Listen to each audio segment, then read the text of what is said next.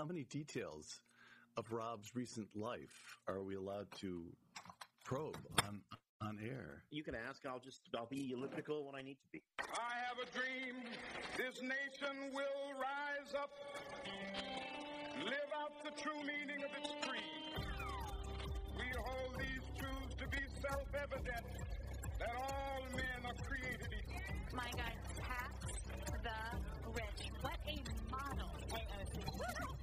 I you model as well. With all due respect, that's a bunch of malarkey. I've said it before and I'll say it again.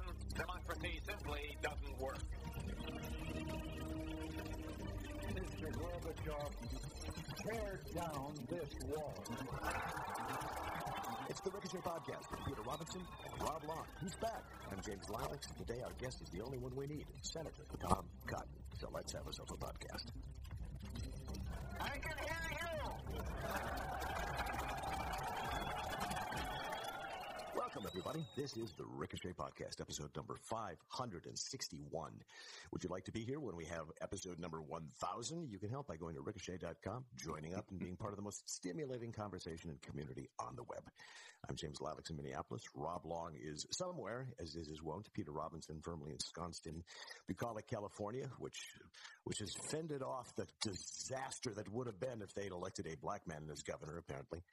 And here in Minnesota, it's a beautiful day. They just mowed the lawn. So when I went outside, there was that wonderful perfume of, of, of odor of two-stroke motor oil and fresh cut grass and everything seemed right in the world. I was happy to be here. And I thought, you know, when Cicero went out in his garden the day that he was executed, he probably thought, boy, this place looks nice. And I can smell the flowers and the rest of it.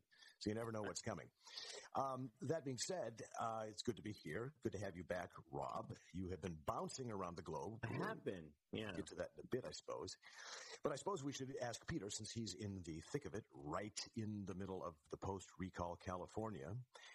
Was that, as some say, the the conservatives just the GOP getting high on their own supply, believing that such a thing was possible in the first place? Well, about a month ago, it looked possible. The polls showed that the recall was either too close.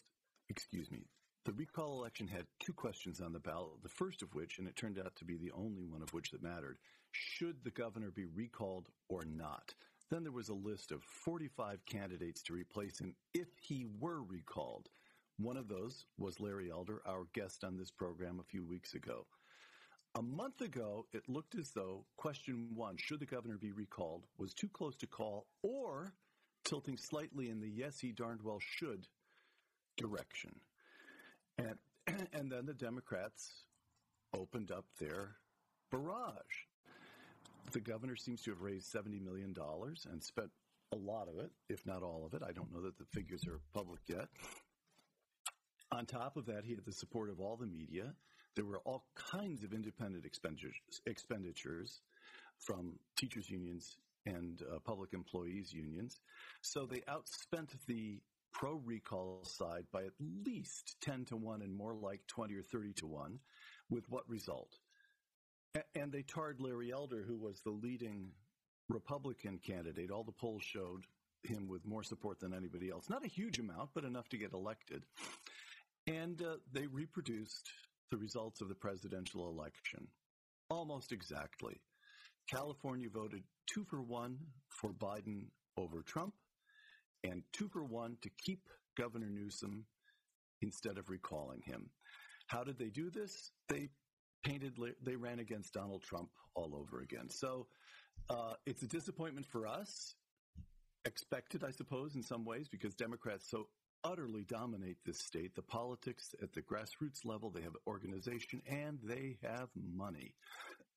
but this does not bode ill for Republicans. It's just California being California. That's my brief conclusion.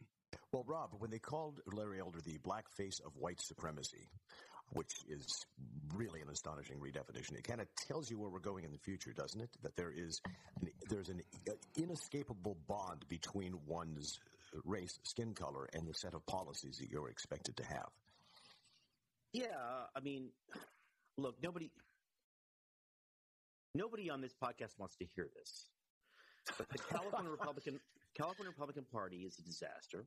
They ran against the California Republican Party. California is not a conservative state. The Democrats didn't steal their supermajority. They won it because the California Mhm. Republican Party is filled with morons. And they believe the way people, partisans believe, that actually everyone agrees with us. We just need to shout louder. And so it is very easy. I mean, I, I think that the, the Democrats overspent if they spent two to one. They didn't need to. They just Far more run- than two to one. Yeah, Far did- more than two they to just need to run against Republicans. And Republicans in California need to decide whether they want to continually play Lucy in the football or they want to look more carefully at um, Okay, what they I, I stand get. for. I, Which, by the way, they may do. They may do in the general. I mean, the, the, this, this is a is a very these recall elections are very weird. It's like you got to think two things would go to go in. It's not a normal election day. So, but when there's an actual general, which is coming up, you, you could you it, it's conceivable a Republican uh, a Republican governor could win, but he will be a liberal Republican governor. He will be a rhino. That is what's going to win in California if you want a Republican to win. well, Otherwise, here's- you can lose. Okay, so here's the deal. Is in other words, you have to say people are tired of homeless encampments and their streets and their parks being overtaken by tents and needles and feces and prostitution and the rest of it. A Republican who is not in touch with California will say, I'm going to get rid of those. The only way to win is to be a rhino and say, I'm going to get rid of half of them and make the streets 50% clean. No, no, that's wrong. But that's not true. I mean, the, the, the, the, the L.A. County sheriff, who last I, I don't really know what his politics are, but, you know, probably a nominal Democrat, even if it, in his heart of hearts, like all law enforcement officers, he's a Republican. He took charge in L.A. County and actually did powerful things. By the way, people I know in California have said, in LA anyway, that things have gotten a lot better, not just because of him, but because everyone, all the Democrats in power are scared. Look, Republicans have to decide in California. I mean, Republicans in te- Texas don't have to decide this. Republicans in Wyoming do not have to decide this. Republicans in Florida do not have to decide this. Republicans in California have to decide if they want to win or if they want to cry. And they have spent almost two decades crying, and that's what you get. You just that's the that's Well. the state that was delivered to you. How do they I- win? in, how do they win in an education issue? Uh, well, they have to weasel word it and be rhinos. That's how you win in California Republican. You be a rhino. You'd be exactly the kind of politician that uh, uh, conservatives, uh, in other states and other areas despise. I, That's again, how you win. And if you don't, That's- I mean, that's that's- okay if you don't want to win, or you persuade, but you Right, don't I- go I- through I the get that. delusion of saying we secretly are really popular because I you understand secretly that. are not. But what, I don't think anybody believed that for a moment. Anyway, I will agree in one regard and demur in two. In the notion, that, to the extent that the California Republican Party is a catastrophe, it certainly is. There's almost no structure, Republican Party structure left out here at all, which is why it's a mistake, in my judgment, to talk about what the Republicans need to do. There's no functioning governing body that really Right. summons or represents Republicans across the state of California. I, I also have to, I do know people who are struggling with the party apparatus to try to make it meaningful and useful. And I have to tell you, Rob, just as a matter of objective observation, they're not morons. There are some extremely intelligent, very dedicated people I'm sure. I'm sure. trying to do. Your general, if this were, had been a general election, maybe Faulconer, the former mayor of San Diego, would have won the nomination. Everything you say He- makes the way, sense. if you're talking win. about Yeah. if you're talking exactly everything you say, he's he's li- the California formula that you continue to press, and that who knows might succeed, is uh, conservative or moderate on finance and law and order, but liberal on social issues. That would have been Faulconer. That would have been John Cox. But there was no nominating process. This was a recall election. So Larry Elder had the best name Right. recognition and, frankly, the most the, the message that cut through the general fog of 45 candidates the best. Um, I- And by the I- way, I say that Larry Elder, Larry, Larry Elder was on the podcast. He was dynamite. Yeah, I, would, I send him money. Like I want more Larry Elder. I say in in in California. But you know, the problem is if you're a talk show host, you there's, there's By the way, there's this- a trillion hours of talk that they can Yeah, pull out and use That's right. The, sec- the second point I wanted to mirror, Rob said that the Democrats ran against the Republican Party of California. That's not what I saw. I saw the Democrats running against Donald Trump. Donald Trump and and wrapping Donald Trump around Larry Elder's neck. Just as Rob said, Larry Elder's a talk show host. There were plenty of things he said, and he was certainly pro Trump. Okay, so they did that. Um, what is there to say? I, maybe- probably the maybe formula. the- you- go ahead. The middle class evaporates in California. They move out to places where they can thrive. And you're left with It's a two- two- fast. You're left with a stratified society in which the top part votes Democrat because it's the noble, virtuous thing to do that any decent feeling person would do, and because they are personally insulated from the ground level manifestations of the policies for which they vote. The people who are underneath them vote because they want the state to give them more things and to give them more funding and more of this. So, I mean, it works perfectly for the Democrats because the top part will go right along and go up and attend the galas with their fancy outfits and flutes of champagne. And the other people will say, look, we want better schools, so the only mechanism to deliver that is the school system that we have and the teachers union, so please give them more money without any strings. That seems to be how it works. And it, Yeah, once you reach, once you pass a certain tipping point, one party becomes the only game. I was talking just what was it yesterday or the day before with a business guy here who does work with people over in the Central Valley, and he said there are a lot of people. Oh, he does agricultural investing. Anyway, there are a lot of good farmers over there in the Central Valley. Central Valley is, to the extent that there's a Republican Party left in California, it inhabits the Central Valley. And there are a lot of people over there who are at least nominally Democrats because that's the only way to get into the game of politics in California. A one party system is very hard to reverse, and it has happened here. Yeah, uh, we'll, we'll we, and, and I think Peter's right, and we'll, and I hope he's right, and we'll see what happens in the general, where it seems to me that a moderate Rhino Republican has a real shot, as they always do when the California governor seems to be um, incredibly incompetent as he is. But but look, Republicans are going to have to. You know, I don't to get into this, but Republicans are going to have to deal with the fact that Trump is unpopular in many places, and he is in a California, useful for sure. and he is a useful villain the way Jimmy Carter was for the Republicans and Nancy Pelosi is. He is a galvanizing force for the opposition, and Republicans are just going to have to accept that and figure out a way around it or figure out a way to, to combat it. But that's the given. Those are the facts on the ground, which I know Trump Right. supporters don't want to hear. Which is why, which is why I never talk about it. Cut this out. I would. Lo- I, I. You are correct. I would love to go back to the Ronald Reagan, of, to the California of Ronald Reagan and Pete, Pete Wilson. It's gone. If Rob is saying that California, that Republicans in California need to do the same thing that Republicans in Massachusetts and Maryland have done, which is to embrace candidates such as Charlie Baker, now the Republican governor of Massachusetts, and Larry Hogan, the Republican governor of Maryland, I'm all for it. It would be a dramatic improvement. well, if you want to disagree with Rob about that, you can send him an email at, at a smart mail. I don't know what his name is because Rhino Squish was probably taken. So Rob may be Rhino Squish 943. Uh, speaking of smart, he is speaking of this wonderful new fancy mail system. Listen to this. Don't be like Rob. Hop on Start Mail right now and get your username before somebody else grabs it. Why would I want to do that? You say I've got Google, I got Yahoo. Eh, free email services like Gmail and Yahoo aren't really free. You pay with your privacy. In fact, internet giants like big tech bank on exploiting your data and selling it to the highest bidder. Your business plan? Google has it. Your medical records? Yahoo can sell them to drug companies.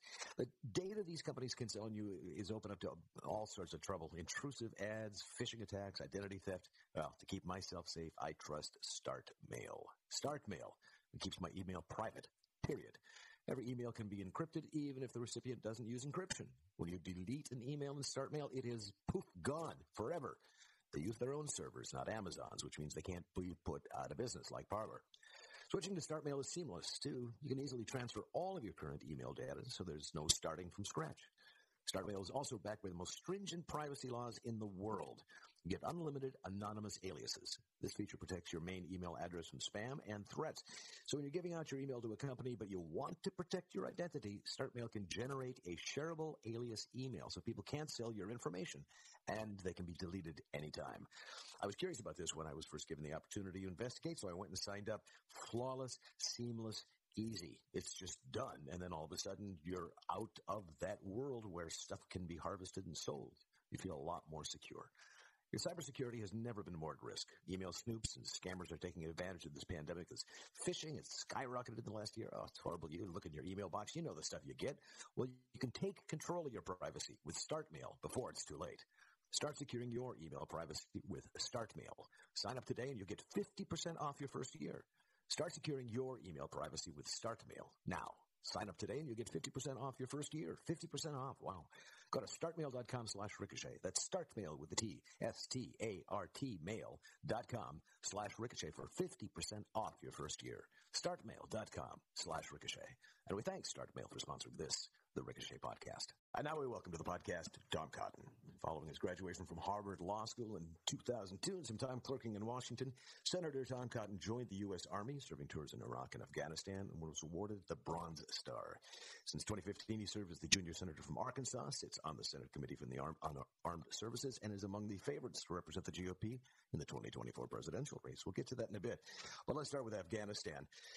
Uh, so what is the situation there? Last I checked, there were people still stranded and somehow we don't have Nightline on ABC every night telling us about the hostage crisis and how many Americans mm. are still behind enemy lines. Uh, James, thanks for having me on. And, and you're right that we still have an unknown number of Americans and Afghan partners stranded in Afghanistan is because the Biden administration was both uh, recklessly inept in executing the withdrawal from Afghanistan, and now they are disingenuously covering up their failure. You know, they're desperate to move on to any topic besides Afghanistan, so they don't want to give us the actual numbers of persons they left behind.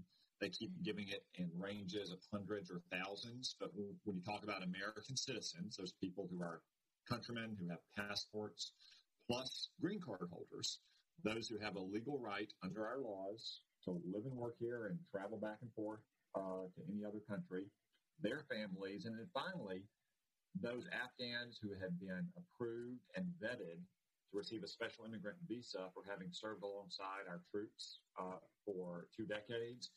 I think we're well over 10,000, maybe in the tens of thousands of persons who were left behind in Afghanistan. Uh, the Biden administration won't give us a solid number because they don't want to be judged against an actual number. They want to declare the withdrawal was an extraordinary success, as Joe Biden said, despite the deaths of 13 Americans as well as Afghans falling off of our aircraft as they took off from Kabul uh, International Airport. Um, and they don't want to have any way that the American people can measure the full scale of this catastrophe. Senator, thanks for joining us. It's Rob Long in Florida. Can, um, can I ask just a personal question? I mean, personal to me, not personal to you. Uh, the difference between uh, the fall of Saigon and Afghanistan is that the boat people in Vietnam didn't have smartphones and they couldn't tweet, right? They couldn't send me emails.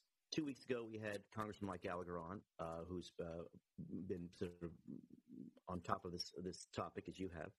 And uh, coincidentally, an hour later, after the podcast, I got an email from a friend of mine who runs a TV show called uh, the um, United States of Al on CBS, and one of their writers is You have a lot of Afghans uh, as writers. One of their writers family had family members stuck on the other side of the fence, and they had passes. And he said, "Is there anything you can do?" So in five frantic hours, we sort of assembled all of the people we could find. And uh, luckily, Ricochet's got some, you know, we got some moxie, and we actually got that family out. And I saw it happen on my phone. Um, the, uh, that's the upside. The downside is that now, according to a lot of people in Afghanistan, all you need to do is to send me an email and I can get you out. Uh, and so I have a family now who sent me an email yesterday, and they said, "Is there anything you can do?" And before I send them an email, let me, let me ask you: Is there anything we can do, or should I tell them just to make the best of it? No, Rob, it's uh, it's much much much harder now that right. we don't have that American presence left on the ground. I can tell you that uh, when my when I learned personally through uh, a friend um, in Arkansas uh, that he had someone he knew behind Taliban lines in Afghanistan, I was shocked that we still had America again American citizens stuck behind Taliban lines. My office works uh, around the clock the next few days and then constantly uh, through the end of the month to try to get Americans inside the wire at the airport. Um, that is much harder. It's much harder to give them sound advice that is not going to put them at greater danger right. now uh, because there's no American presence on the ground. For anyone who's trying to move on the ground, they're likely to face Taliban checkpoints. The Taliban control most of the known and safe border crossings in the country. Um, it's simply much, much harder uh, to give them the right advice. What do we owe them?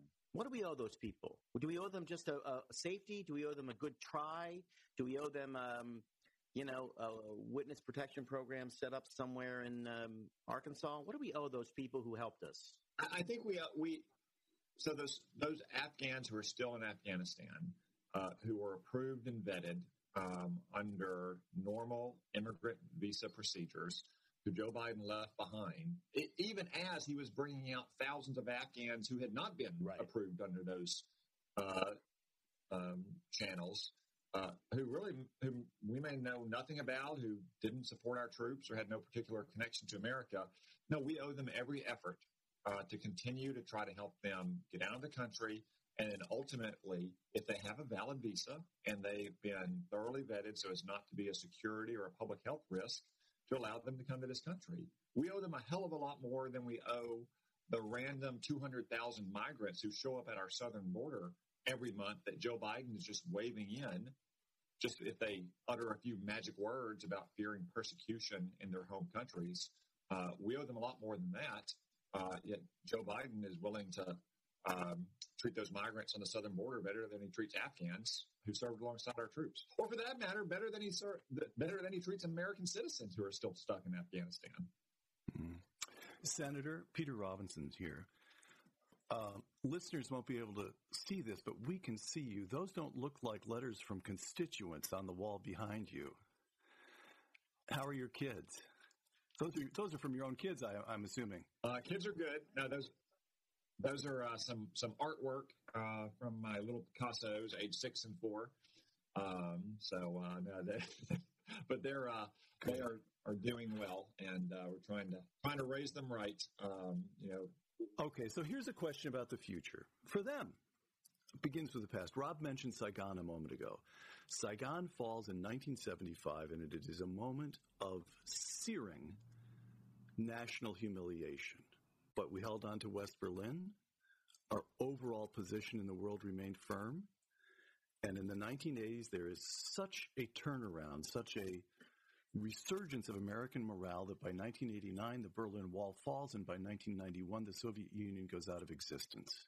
We have just suffered another national humiliation. Here's what I made a note. Walter Russell Mead in the Wall Street Journal yesterday, as I recall, Arab countries are worried, India and Israel depressed, China and Russia are scornful. Can you see there's no Ronald Reagan in the wings here? There's, there's, there, there, we're in a new situation.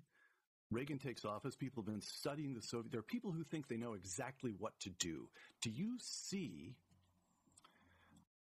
any kind of turnaround in prospect, or do we represent a spent civilizational force?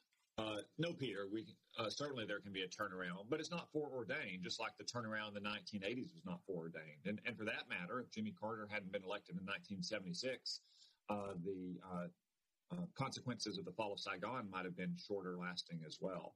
Um, I, I, will say, I, I, think the fall of Kabul and the way Joe Biden tucked America's tail between our legs and, and ran away uh, is worse than Saigon. Um, I mean, the humiliation is, is worse. Um, there was no, almost no time between our departure from Afghanistan and the fall of Kabul to a band of seventh century savages, um, unlike in Saigon when there was a couple of years. And furthermore, the, the Vietnamese were not trying to follow us back home and attack us in the United States. They were content right, to rule right. their country and then allow for a springboard in the Laos and Cambodia. Um, whereas in Afghanistan, you already had the presence of Al Qaeda and ISIS. And the deputy CIA director just said this week that even more are pouring into Afghanistan to celebrate the great victory that their cause has had against the United States. Um, but then if you look at what happened, just if, if I could just finish, Peter, to Of course. It's a turnaround in the 1980s after the election of Ronald Reagan, and that's correct. But remember, the consequences were with us for a very long time. You did have the near immediate fall of Laos and Cambodia and the rise of Pol Pot and the Khmer Rouge. You had um, the Cubans sending troops all over the world from across Latin America and into Angola and elsewhere in Africa. You had communist insurgencies uh, rising up uh, in Central America. You had the Russians going into Afghanistan in 1979, the fall of Iran to the uh, Ayatollahs in 1979. So the weakness projected in the fall of Saigon in 1975 led to a cascading series of foreign policy disasters. Uh, I'm afraid that that's going to be the case uh, after the fall of Kabul as well, and it may even be worse with Joe Biden as president. All right. So here's my, if I may, one of the one of the aspects about you and your career to date that I most admire is that you are a genuinely creative office holder in the sense that you can take a difficult political situation, and I am referring now to the presidency of Donald Trump, which was difficult in all kinds of ways. We don't need to go through all of that, but you proposed certain pieces of legislation that couldn't have been taken seriously pre Donald Trump, I think. In other words, you had a talent for seeing opportunities even in difficult situations. What's what's the what's the feeling in the Senate now? Are there some Democrats who are are there opportunities to get things done? Are there is the Pentagon shaken at the level below Lloyd Austin and General Milley? Uh, is there an opening to get good things done in the wake of this catastrophe? I think one of the most urgent things we should do in the wake of this catastrophe and send a strong signal to adversaries like China and Iran and prepare the ground for a resurgent America after Joe Biden leaves office is to ensure we don't adopt Joe Biden's um, you know, weak uh, defense budget. And, and, right now, that uh, is moving in the right direction. Both chambers of Congress have passed uh, defense bill that would increase defense spending by $25 billion over what Joe Biden requested, uh, which wouldn't have even matched inflation um, when every other department in the government, you know, spending on welfare and God knows what else. Biden wants to get double digit increases in their budget. Um, but passing a strong defense budget uh, will uh, send the right signal to countries like China and Iran that there are people in the Congress, to include Democrats, since it takes Democratic votes to pass that, that take our uh, security seriously, um, and it will hopefully not leave the cupboard as bare for the next president, as we saw uh, coming in to the Trump administration after Obama left office. Hey, I hate to interrupt the senator here, but on the other hand, I love to interrupt the senator. It gives me great power. And of course, it throws him off because he never knows what life will throw at you. Might be somebody just interrupting to say a commercial. Well, you do never know what life will throw at you, which is always why it's best to be prepared. Whether there's an emergency, an impromptu gathering, or even just a long day that makes you dread a trip to the supermarket. Whenever you need a great tasting meal you can trust, there's Butcher Box. Butcher Box, they're in your corner. They're delivering what you need right to your door. Each box they send has 9 to 11 pounds of meat to your choosing. Options like 100% grass-fed and finished beef, free-ranged organic chicken, humanely raised pork, wild-caught lobster tails, and wild-caught Alaska salmon, or sugar-free bacon. You can't go wrong with any of this. And I haven't, and I love having it there. Now, I got to tell you sometimes that, uh, you know, I could use the butcher box that I got stored and make myself, but I like to save it because I know that if I do run out, it's going to be there and it's going to be better than anything else that I can get at the store and freeze. And believe me, the process, it's simple. Once you've signed up, you choose your box and your delivery frequency. They offer five boxes, four curated box options, as well as the popular custom box, so you get exactly what you and your family love. ButcherBox ships your order frozen at peak freshness and packed in 100% recyclable box. And shipping, it's always free. And in the end, you enjoy great tasting, high quality meat delivered right to your door. Win win for everyone. And right now, ButcherBox is offering our listeners ground beef for life. You heard me right. In every order for the life of your membership, you get two pounds of ground beef. You'll never have to shop for it again. It'll always be there for burgers or tacos. Two pounds. Ground beef for life. What an idea. Now, it's your chance, though. It's only available for a limited time. So sign up at butcherbox.com slash ricochet and get two pounds of ground beef free free in every order for the life of your membership. Log on to butcherbox.com slash ricochet to claim the deal. That's butcherbox.com slash ricochet. And we thank ButcherBox for sponsoring this, the Ricochet podcast.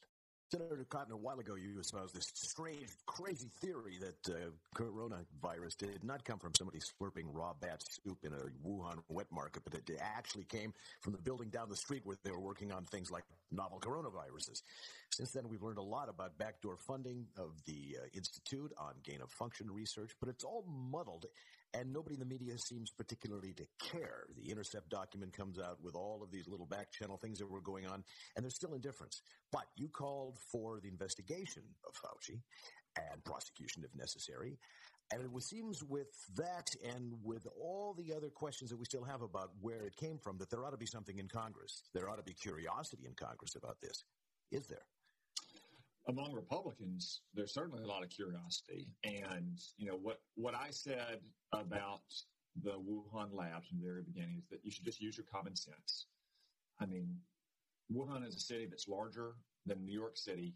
Bats don't live within hundreds of miles of it. Um, bats weren't even sold at that food market based on social media reports uh, before they were all scrubbed by the Chinese Communist Party. And yet, James, as you point out, there's this lab right down the street that researches novel coronaviruses that is run by a na- woman whose nickname is literally the Bat Lady. Um, and Tony Fauci dismissed that from the very beginning because he knew it would lead to a series of highly uncomfortable questions about his role and his agency's role in providing funding indirectly through American nonprofits to that lab to the tune of hundreds of thousands of taxpayer dollars. Um, that has since been confirmed. It hasn't been revealed, but it's been confirmed by those documents that the Intercept published. Uh, Tony Fauci has also been misleading Congress continuously about this. Um, and that's why I say it's time not just for Joe Biden to fire him, it is time for him to face a criminal investigation for lying to Congress. Just imagine if you had as much evidence for someone lying to Congress, not just in the Trump administration, but in the Reagan and the Bush administrations back in the day as well.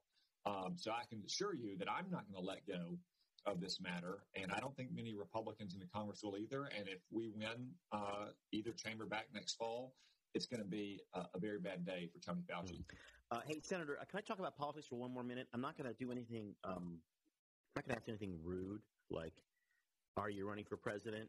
Uh, or "Why aren't you running for president?" or "Why won't you tell us you're running for president?" um, I'll let you. You know, you but I, I, I, recommend that you have some answers ready because they're coming at some point. Um, we, we had a we had a general we had a, a recall election in California, and um, Gavin Newsom was pretty much solidly returned to office. And we were talking about it before you joined us. And one of the things, one of my constant refrains is the problem with Republican Party is we don't have enough RINOs. Um, and as a RINO, basically what I've been called, uh, I kind of feel that's true a big party's got to have a big tent. That's how it works. And the smaller we get, we end up the Republican, the National Republican Party could end up looking like the California Republican Party, small, ineffective, rudderless, leaderless, uh, chasing each new weird fad. Uh, what do you think about RINO? Well, uh, in a country as large and diverse as ours, you have to have a large coalition to win national elections, and it helps to have a broad bench uh, across all 50 states, uh, and also helps the residents of those states as well. So you take someone like, you know, a Charlie Baker in Massachusetts or a Larry Hogan in Maryland. Um, I, I, mm-hmm. doubt that Charlie or mm-hmm. Larry would get elected uh, in Wyoming. But you know, right. uh, I, I, doubt that. Or Arkansas, for that matter. Or Arkansas. But you know what? Uh, there's a lot of politicians in Arkansas and Wyoming who might not be able to get elected in Maryland and Massachusetts. And I, I don't agree uh, with some of those more uh, um, centrist Republicans on a lot of issues. But I'd much sooner, sooner see those states governed by a moderate Republican than a far left Democrat. And that's why it's, it's always the same way about it's always important in politics, whether you're talking about governor's races or senate races or house races, to have candidates um, who are not just sound on the issues and strong and courageous, but are also good fits for their states. And states have their own peculiar histories and cultures, and what works in one place is not going to work in the other place. Um, and you know, the, the Democrats right now are are blaming uh, Joe Manchin for all their troubles. I can tell you that they've got a lot more than right. just Joe Manchin, who's bucking at their reckless taxing and spending bill. But one way to put what you're saying, Rob, in concrete terms, the Democrats would probably be better off if they had 10 or 15 Joe Manchins because then it wouldn't be a 50 50 Senate. Um, so I'd much rather see us elect Republicans in, say, New England or the West Coast who are a little bit to the left of me on some issues than see Democrats uh, in monolithic control of those states because you see tragically what it's led to in a place like California. Right. So, um, if we could project ourselves a few years ahead, and there's a debate dais in New Hampshire. There's a bunch of candidates. I'm not suggesting you'll be there, but I, I full disclosure, I hope you are. Um, there will be some people on there who think that the previous Republican who was in the White House was is a big problem for the party, and there are some that are going to embrace some of the good stuff he did and probably you know badmouth some of the bad stuff that he is, and it's entirely possible that he'll be up there too. What what advice would you give if you weren't a senator but you were a political consultant to those people up on that dais? If you weren't you, what would you advise you? Yeah, yeah, exactly. Do you like it? I was I thought I was very elegant. That was a very was. sophisticated, It was. quick question. Yeah, I mean, I'm I'm trying to like come to your level. I went to Yale, you went to Harvard, so I'm trying to talk down a little bit. But So, um, so I won't speculate about what's going to happen three elections out, since we have an election in places like Virginia, New Jersey in a couple months, and then the midterms, and then the presidential election. Um, I, I will say that uh, on a lot of issues, uh, President Trump moved the party in the direction it needed to go. Uh, a direction um, I had been trying to move it from the Congress for a couple years on questions like immigration, for instance, or, or trade. Um, I didn't agree with him on every single issue, obviously. Uh, you know, maybe most notably, I strongly opposed the First Step Act. Uh, I thought it was a terrible idea to release serious and repeat felons in, in the middle of a rising wave of crime and drug abuse. Um, but uh, the former president moved the, the party uh, at the elite level in a direction where I think our voters had wanted to go for some time. Um, some of those issues, some issues may be overtaken by events, um, you know, as you go along, and especially as you get further away from when they were uh, very highly motivating. You know, like top marginal tax rates now are not nearly the issues they were in 1980 for Ronald Reagan when they're in the mid 30s as opposed to the, the mid 70s. Um, what every candidate in, in any race, to include a race for president, has to do is um, be his own man or woman and, and, have his own agenda and his own plan that addresses the genuine needs uh, of um, our people and lay it out in an articulate, compelling fashion. Uh, no one gets elected by being, you know, a, a simulacrum of Ronald Reagan or Barack Obama or Donald Trump or anyone else. And anyone who tries to inherit another politician's coalition learns the hard way that those coalitions are, are not just transferable. I mean, that's what Hillary Clinton tried to do in, you know, in 2016, and it didn't work for her. Um, a lot of the Obama coalition either didn't come out to vote for her or they voted for Donald Trump instead. And in many cases, um, coalitions are particular to a single politician. If you look at the success that uh, Barack Obama and Donald Trump had when they were on the ballot versus uh, uh, the, some of the uh, struggles that their parties had when they weren't on the ballot. You know, Obama famously just couldn't transfer his coalition to Democrats running in 2009 or 2010 or 2014 or for that matter 2016. We had similar troubles in 2018. This is the last question here. Let's say we do win. A lot of people who want the conservatives or the GOP, there is a difference, to take back control, fear that once they get there, it's going to be the same thing, that the Leviathan will stagger on as bloated as ever. In this $3.5 trillion bill, who knows how many things are there that will be funded into eternity and perpetuity, and nobody will get them out root and branch. In other words, we send them in and they don't do much. It's a common complaint that people have. Uh, so, what would you say to people who say there's really no point because once they get in there, they start uh, they they swap their blood for swamp water, and they're lost.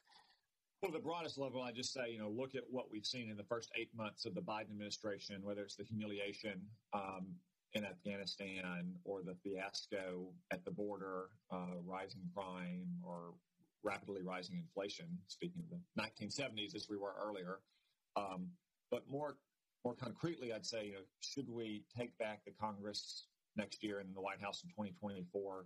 Um, one of the things that we need to do as a party that didn't happen uh, in the first year of the Trump administration is, uh, as we used to say in the Army, move fast and strike hard.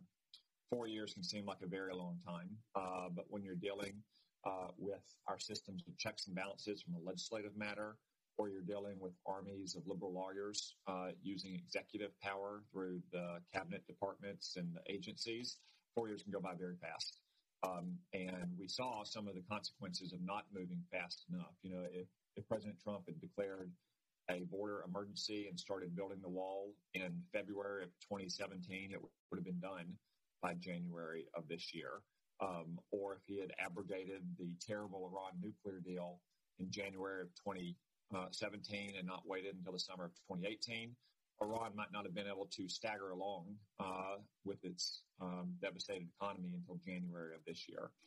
So I think you need to go go in and have a very uh, concrete and fixed plan about what needs to be done and start doing it quickly and not take a single day for granted. Um, not only to achieve those goals, James, but also to give the assurances to people who feel like they've seen this movie before and they haven't been satisfied with the plot line. Senator Peter here with a final question, and I'm hoping to dig out a little bit of good news here. The midterm elections coming up.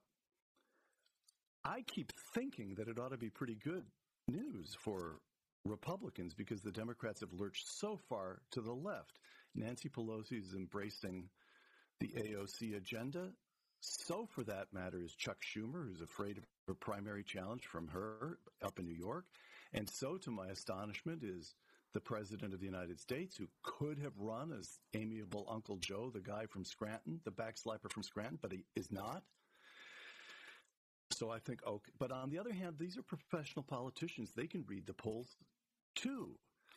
So if 2022 is looking pretty good for our side, what do they doing trying to jam through 3.5 trillion in more spending? What are they doing pounding on Joe Manchin? If the Democrats are as smart as I think they are, then maybe it doesn't look good for us. On the other hand, you're pretty smart too, in spite of having attended Harvard.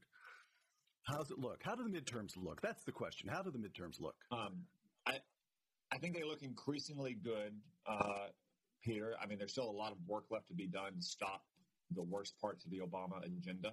Um, and that's the way we'll ultimately su- succeed next year. Um, there are a lot of, you know, kind of historical or structural factors in our side. We have an extremely large minority in the House. I think it's the largest 100. So we don't have to win 40 or 50 seats. We have to win five seats. Um, we're 50 50 in the Senate, as strong as we can be without being in control. Um, the seats are pretty evenly divided um, in the Senate. In the House, uh, we actually have quite a few more Democrats on in Trump districts than we have Republicans in Biden districts. So, so structurally and historically, things are lining up well for us. But more important are the abject failures of the Biden administration, the failure to get the coronavirus under control, and now to start unconstitutionally using the power of the federal government to mandate vaccines to people uh, and make businesses the enforcers. Um, the inflation that everyone sees anytime they go to the gas station or the grocery store, humiliation we've seen in Afghanistan, I'm afraid we'll continue to see. Those are the issues that are going to matter most to the voters next year.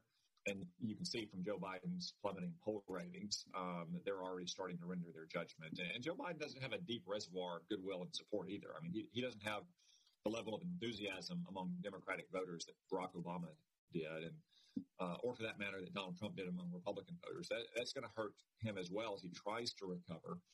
I think the Democrats are, are just have on ideological blinders, and um, they feel like they've give, been given a once in generation opportunity to blow through six trillion dollars on their work priorities, and my God, they're going to do it. Uh, and I think some of them, like Nancy Pelosi, are willing to use uh, the vulnerable Democrats as cannon fodder, um, just like she did to pass Obamacare. She knew that they were going to lose some of those seats, probably not as many as they did. I think Nancy Pelosi has done anyway. She may not even make it to the election. She may resign and go be Joe Biden's ambassador to Italy or the Vatican. Uh, so, oh, so she's if, looking for a last glorious moment. She wants to go over the cliff wrapped in a flag. Is that it? A little bit, a little bit of inside baseball here is every time the Biden administration uh, releases a new roster of nominees to ambassador positions around the world, I always check for Italy and Vatican, which has not yet been filled, and it's very convenient. oh, the really? Speaker, the Speaker of the House, uh, who has already said this is her last term as Speaker, self-consciously styles herself as the quintessential Italian American politician uh, in the United right. States. And wouldn't it be nice for her if she pat, if she rides off to the sunset, as you say, passing their massive rec- reckless spending bill, uh, and then gets nominated to go to Italy or the Vatican? Yeah, when I think of Nancy Pelosi, I think of the quintessential Italian grandma, you know, big from pasta with an apron with dust on it, a little bit of a mustache there. Come to me, little bambinos. Yeah. Senator Cotton, thank you so much for joining us today. When we see you on the stage at New Hampshire, we will know that you'll have a small little earpiece with Rob Long and the wings giving you, you know, tactical information that you need to know. Happy to do it. Happy to serve. Good luck. Thank you very much, gentlemen. Thanks so much. Have fun with those kids too. When you guys brought up 2022, it's like we just had an election, didn't we? I'm thinking about the midterms. I suppose it's good, but it gives me a pain. It gives me it gives me a pain. I have a friend that I was talking to the other day who had a similar pain, and it was back pain. Well, nothing to do about from, that. Well, That's you know, the end. age, but also. Well, it also came from the fact that he didn't take our advice 300 podcasts ago and get one of Oh, the mattresses sure. we were talking about. I don't have that problem, but he does because he got a lousy mattress. So I told him which one to get, so he doesn't have a back pain when he wakes up in the morning. But here's the deal, uh, you know, after you spend all that money on a comfortable mattress, it would be ridiculous not to put as much thought and care and effort into the sheets you're going to be putting on that thing, right? Right. And that's because that's because Bowl and Branch exists, and as long as they exist, there's just simply no other option. That's where you go. Bowl and Branch knows high quality sleep does not stop at the mattress. The ultra soft organic sheets are transparently sourced and produced in safe, fair conditions. You will feel a difference, and you'll know that you're making one. Founded in 2014 by a husband and wife team Scott and Missy Tannen, it all came down to a choice to do what's right. They wanted to give sleepers more choices for high quality sheets at a fair price. And since starting out, they've been building a fairer and better supply chain for the improvement of the entire future textile industry. The signature hemmed sheets are beloved bestsellers for good reason. They get softer with every wash. Trust me on this. Buttery soft now. Lightweight, 100% organic cotton sateen weave that's perfect for all seasons. That's why I love them. I, mean, frankly, I'm in the transitional point here now between the hot summer and the cold winter. And even though, yeah, you got your air conditioning and your heat, you got your own body furnace going on. These sheets are just perfect for regulating a wonderful night's sleep at the temperature that you want. That's why I sleep well and wake refreshed. You too can do the same. Experience the best sheets you've ever felt. Choose Bowl and Branch. You can try them worry free for 30 nights, by the way, with free shipping and free returns.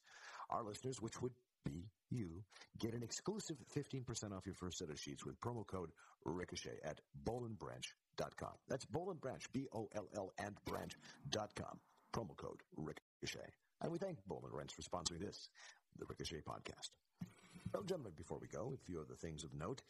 Uh, Rob, I have to ask you, since you're in the comedy business, opinions on from, from a pro on Norm Macdonald, who right. sadly Yeah. died at the age of 61 after 10 years apparently of dealing with cancer and not telling anybody about it. Good for him, although you can sort of tell by the end of his autobiography how he was looking towards the future. But I love the fact that my Twitter feed this week was just the best of Norm. Every time I turned it on, somebody would have another Yeah. clip from this guy. And I, you know, flailed at myself for not paying more attention to him recently, not seeking him out. Just, he was just sort of out there. And when Norm swam into your orbit, that's great. We're going to enjoy some Norm. But now I feel like I've cheated myself, and we're all cheated of another 10 years with what was a fairly brilliant, interesting, idiosyncratic comic persona. Yeah, I mean, um, first of all, it's hard to separate the man, right? Because he, he did, he had this, he struggled with this disease, and it took him. And you know, he didn't write about it. He wasn't on Oprah about it. He was just kind of like shrugging. The second thing I noticed, uh, and I, I, I guess I knew this intuitively. I mean, I always found him extremely funny, but it, it definitely an acquired taste. Um, but one of the things I noticed just looking at all those clips, as you said, is the, the two things. One is the absolute power he had to make other professionals Right. laugh. Right. I mean, the the the occupational rule, the professional courtesy rule in show business or comedy circles is if you say something funny and I'm also funny, the most you'll get out of me is um, Yeah, that's oh, good. that's funny. That's good. No, no, you're not. You're not. not going to get a laugh. Yeah. Uh, and he got huge laughs.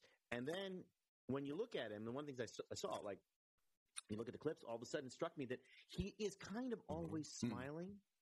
He is always kind of repressing, like, something like he's about to laugh too. and he's always kind of twinkling in a way. So like you're always part of the joke. It rarely seems like he's angry or he's making a joke at you. He always feels like he's also telling you that this is a little nuts what we're doing here. And um, you know, it's interesting. It's like um, people would say near the. I mean, I saw, when I was growing up, I thought David Letterman was so funny and he was so ironic and so funny. And then you watch David Letterman later in his later years, and it just seemed like he's this dyspeptic Yes. old man, perpetually furious, furious that he had to do this, furious at you for watching.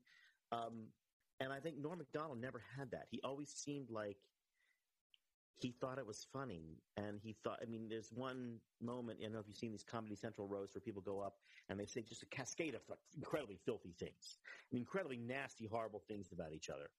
And uh, and he went to one, and he said uh, was the, for the comedian Bob Saget, the actor comedian Bob Saget, and he went and stood there and just told a bunch of like really bland dad jokes, like from the 101 book of insults.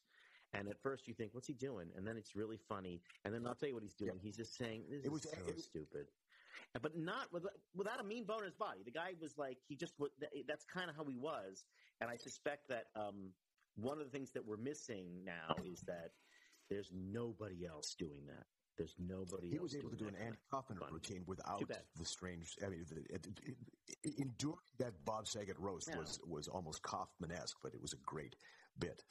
Um, But you know, but but I, I, as an example, because you mentioned Andy Kaufman, like I, I remember like talking to somebody, a friend of mine, well, Harry Shearer, who's been a guest here many times.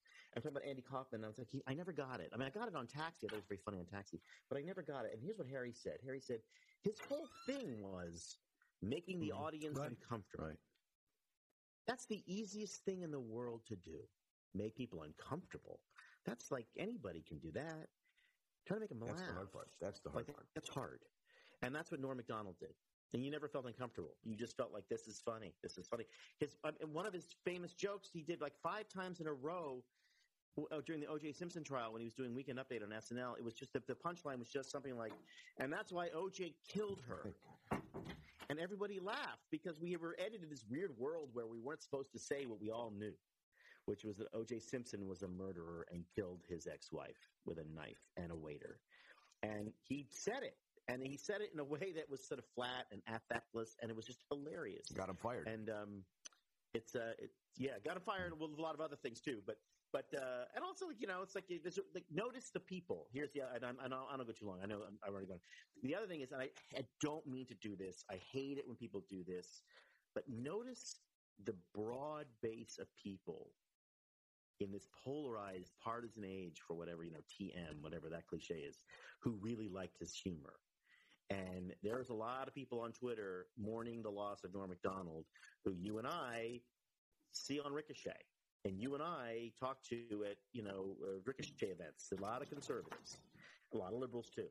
Um, that's I think a sign of genius. You know, A lot of people mourning his death who won't mourn each other's. that's the perfect way to put it. Unfortunate. Um, no, you're right. I, and your remarks about Letterman are true. When I was watching Letterman as a kid, I just thought, as a youth, I should say, in my 20s, I thought this was a brilliant reinvention of the whole genre. And then later you go back and all of a sudden what you see missing in him is what you saw in Norm MacDonald, an enjoyment and a generosity and a, a, a, a, um, a human spirit that had, that, that eternally had that, that smile that Rob noted, as opposed to Letterman, who eternally just has his face sort of uh, frozen in this ironic rictus of, um. Yeah, it's easy to tr- easy to mock. You know, like it's hard. Like I don't know. I mean, uh, there are other people like this. So there's a problematic character, Bill Cosby, and Bill Cosby used to. People used to say Bill Cosby, like, you ever worry about somebody stealing your material? And Cosby would say, they can steal if they want. They're not going to get any laughs. It has to come from me, not because of his timing or anything like. It was, because it was like in, inextricably linked to him. And I feel like, like I remember. Here's a dumb story, but I'm gonna, I'm gonna. I'm going to tell it anyway because we have like I think we have two minutes. Um, a friend of mine told the story that Letterman, the Letterman voice was so indelible that there was a period I, I mean I know you remember this where everyone was kind of doing it Mhm. like people were just Yeah. oh gosh oh golly Mhm. my gosh my god we Everybody told was, like, the audience, and you all know how painful that can be. Yeah, I know. Yeah, right. Everybody was doing this, but, and my friend was remembering, reminding. Uh, he was in an apartment once, and they had a, like a bunch of young people, and it was like West Hollywood or somewhere. And uh, there's one guy who was really infected with that virus, the talking like Letterman. And um, I guess they had a big, a big di- potluck dinner party at one guy's house, and my friend brought a, a tray of brownies. And like two days later, um, there's a knock on the door, and it, it was his neighbor bringing back the um, the, the clean pan, and he, he he delivered it like this: "Oh gosh, oh golly, here's your brownie pan." It's like you know, too much, too much in, imitating, too much of the voice. It just didn't work, and that's kind of the difference between somebody like you know Letterman, who was great when he was when he was great, he was great, and somebody like Norm Macdonald, who took us all the way through, you know, pretty much his whole life. And also, we don't know not we don't know nothing about Norm Macdonald. I don't know what his kids. He left his son. What his son's name is. I don't know where he lived. That wasn't the thing, you know. Was Norm Macdonald a writer? You look at Letterman and you feel as though he's people have produ- people have produced that material. He's got he's got writers working. Certainly Carson did. We all we, we know some of Carson's writers to, Yeah. to this day. But you get Macdonald's. I'm asking this question as a layman in total ignorance. Norm Macdonald it just seems to arise from the character. When that Yeah, happens, I'm suspicious. I think probably actually he worked pretty hard on that material. What do you think? Well, he definitely worked hard on it, but I don't, I don't, I, I I don't, I can't think of whether he ever wrote for anybody else. I, I, I don't know how he could do that. It was sort of like Letterman. I don't think Letterman could have written for anybody else either. Um, but I, you know, he had a, and also he, you, you couldn't really, I, you can't really imitate a joke or point of view for him. You, you Right. never really. You, you, you kind of had to see it on his face, like his face was laughing. Right. Like it was a, it was um, you know, he reminds me a little bit of like the old relationship that um, Johnny Carson had with George Gobel. And so George Gobel was like kind of a 30s, 40s, 50s comedian. Uh, and uh, he was also on Hollywood Squares. So like if you're if you're Yeah. if you're if you're super ancient, you remember him Lower from the lower movies. level on the left in the uh, Cliff, Yeah, in the Cliff Arquette chair. yeah, yeah, if you're merely ancient, you remember him from Hollywood Squares. Uh, and but he would go on. I think he he did this. It was an old joke, but he he was doing Johnny Carson once, and he walked on uh, George Gobel, and he's like, you know, basically somebody had canceled, so they got George Gobel, right?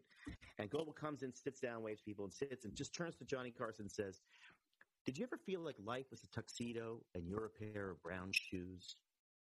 it's a really funny line, but the but you realize that there were some people that just had a face that Johnny Carson thought was funny and started cracking up immediately. Hmm. And there are some people like that who did that. I think it was some Groucho Marx had somebody, I forget who it was, just looked at you and you were ready to laugh. And you could see Norm MacDonald with on Conan or on Dave Letterman or on all the other shows, other comedians just ready to laugh. That's you know pretty good. People want to laugh, and if people will Yeah. like the people, People people will like the people who make them laugh. Which you mentioned before, Rob. You said the 101 insults book. I had the 101 insults books. Yeah. and I memorized an awful lot of them. And so I sort of got my start as a Rickles like insult comic in junior high school. And I would dole those things out and I, I would slay them. I would absolutely slay them. And then one day, my nemesis showed a copy of the book to me. He'd found my, he'd found my Ah. material and he too Your Rosetta Stone. he too had copied some of them in, and, and, and burned them into his brain so that he could dole them out as well. But he couldn't Right. deliver. He had no delivery. It was flat, so he couldn't work with the material. So here I am all of a sudden, my, I'm revealed as an imposter, but at the same time, I'm given more respect because now they see, ah, you brought the material to life as opposed to, you know, Jeff here who just couldn't do it. So yes, that book did exist, and I wonder if you had a copy of it, and if so, if you know who wrote it, because I owe this guy probably my entire career. I don't know. I, I do remember though. I I probably have to. Louis Safian. Oh, aren't you? So you do know. I will always remember Louis Safian wrote the 101, just as I remember that when I was in high school speech and debate doing humorous interp, I, I slayed them in North Dakota statewide with a New Yorker piece by a guy named F.P. Tullius, who wrote one more thing and then vanished. I, it, it's it's a strange world, the world of com- Probably a comedy writing out there. No, no. Now, do you remember this? I know we have to run, but can I ask you? The, oh, well, well, uh, I'll ask you this important question after you do your important work. Right, the important thing that I have to say is this podcast was brought to you by Stark Meal, by Butcher Box, and by Bowl and Branch. Please support them for supporting us, and of course, if you can join Ricochet today, that would just be icing on the cake, not icing on the steak, because Butcher Box stuff is great, but you don't want to put sugar on top. Listen to the best of Ricochet Radio Show hosted by moi this weekend on the Radio America Network. Check your local listings, as we like to say, and of course, you know what's coming later. We're asking you to give us six stars on Apple. That's right. Turn it up to eleven. Do it Spinal Tap style. Eh, if they only let you do five, give us five. That's great. Right? The reviews help the show to surface. New listeners discover us, keeps the whole thing going, and Ricochet will be here for episode 1000 and more. Rob, you had a question or statement. Here's my question: Do you remember this? Do you remember that you could buy a book in the early '70s that was double sided, so you would turn it one way and then turn it over, so two books in one, Yes, but like I do. printed this way, and on one side was uh, 100 or 1001 Polish jokes, and on the other side was 1001 Italian Mhm. jokes. And this was seen as perfectly hilarious and legitimate.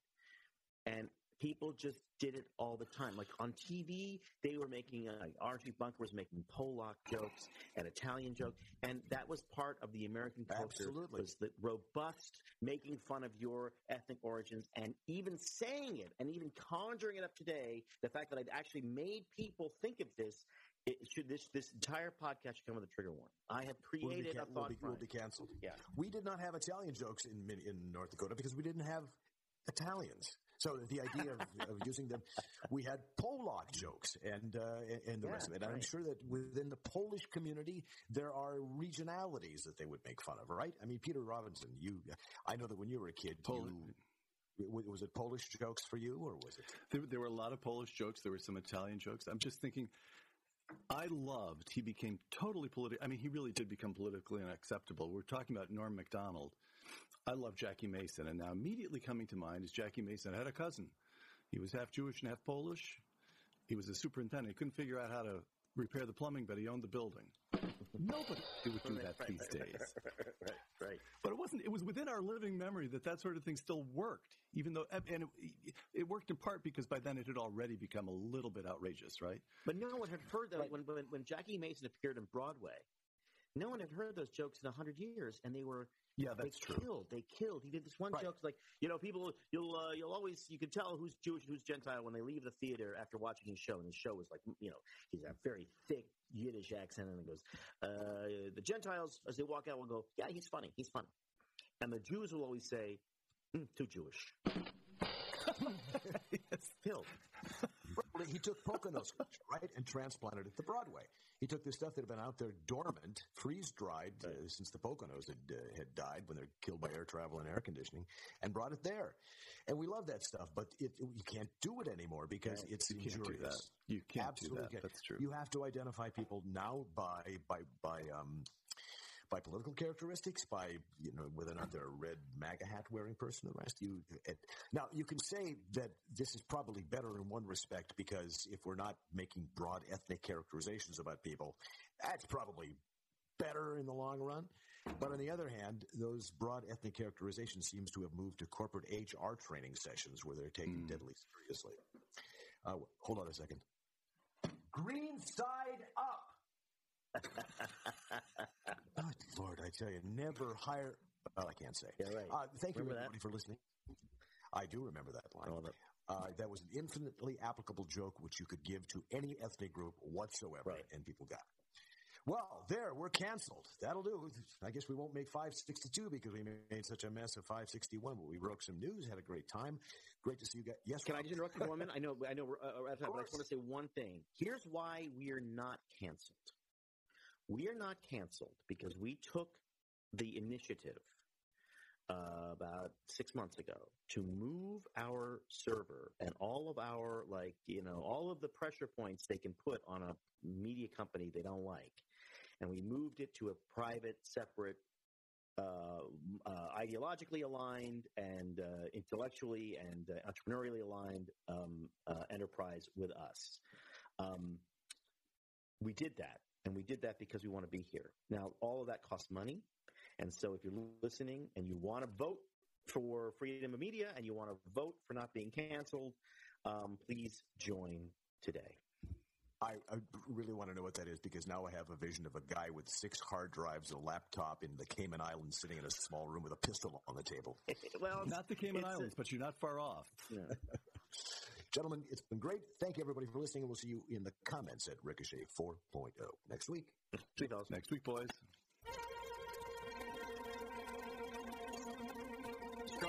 Am I allowed to say that? Make Am I allowed them to say that? laugh. Don't you know everyone wants to laugh? my dad said be an actor, my son, but be a comical one. They'll be standing in line for those old honky tonk monkey shines. Now you could study Shakespeare and be quite elite, and you could charm the critics and have nothing to eat. Just look on a banana peel, the world's at your feet. Make 'em laugh, make 'em laugh, make 'em laugh. Make make 'em laugh. Don't you know everyone wants to laugh? My grandpa said go out and tell 'em a joke, but give it plenty of hope. Make 'em roar, make 'em scream. Take a fall, but a waltz pretending you're the dancer with grace. You wiggle till all over the place. And then you get a great big custard pie in the face. Make them laugh, make them laugh, make them laugh. Make them laugh, don't you? All the Ricochet. Join the conversation. They'll be standing in line for the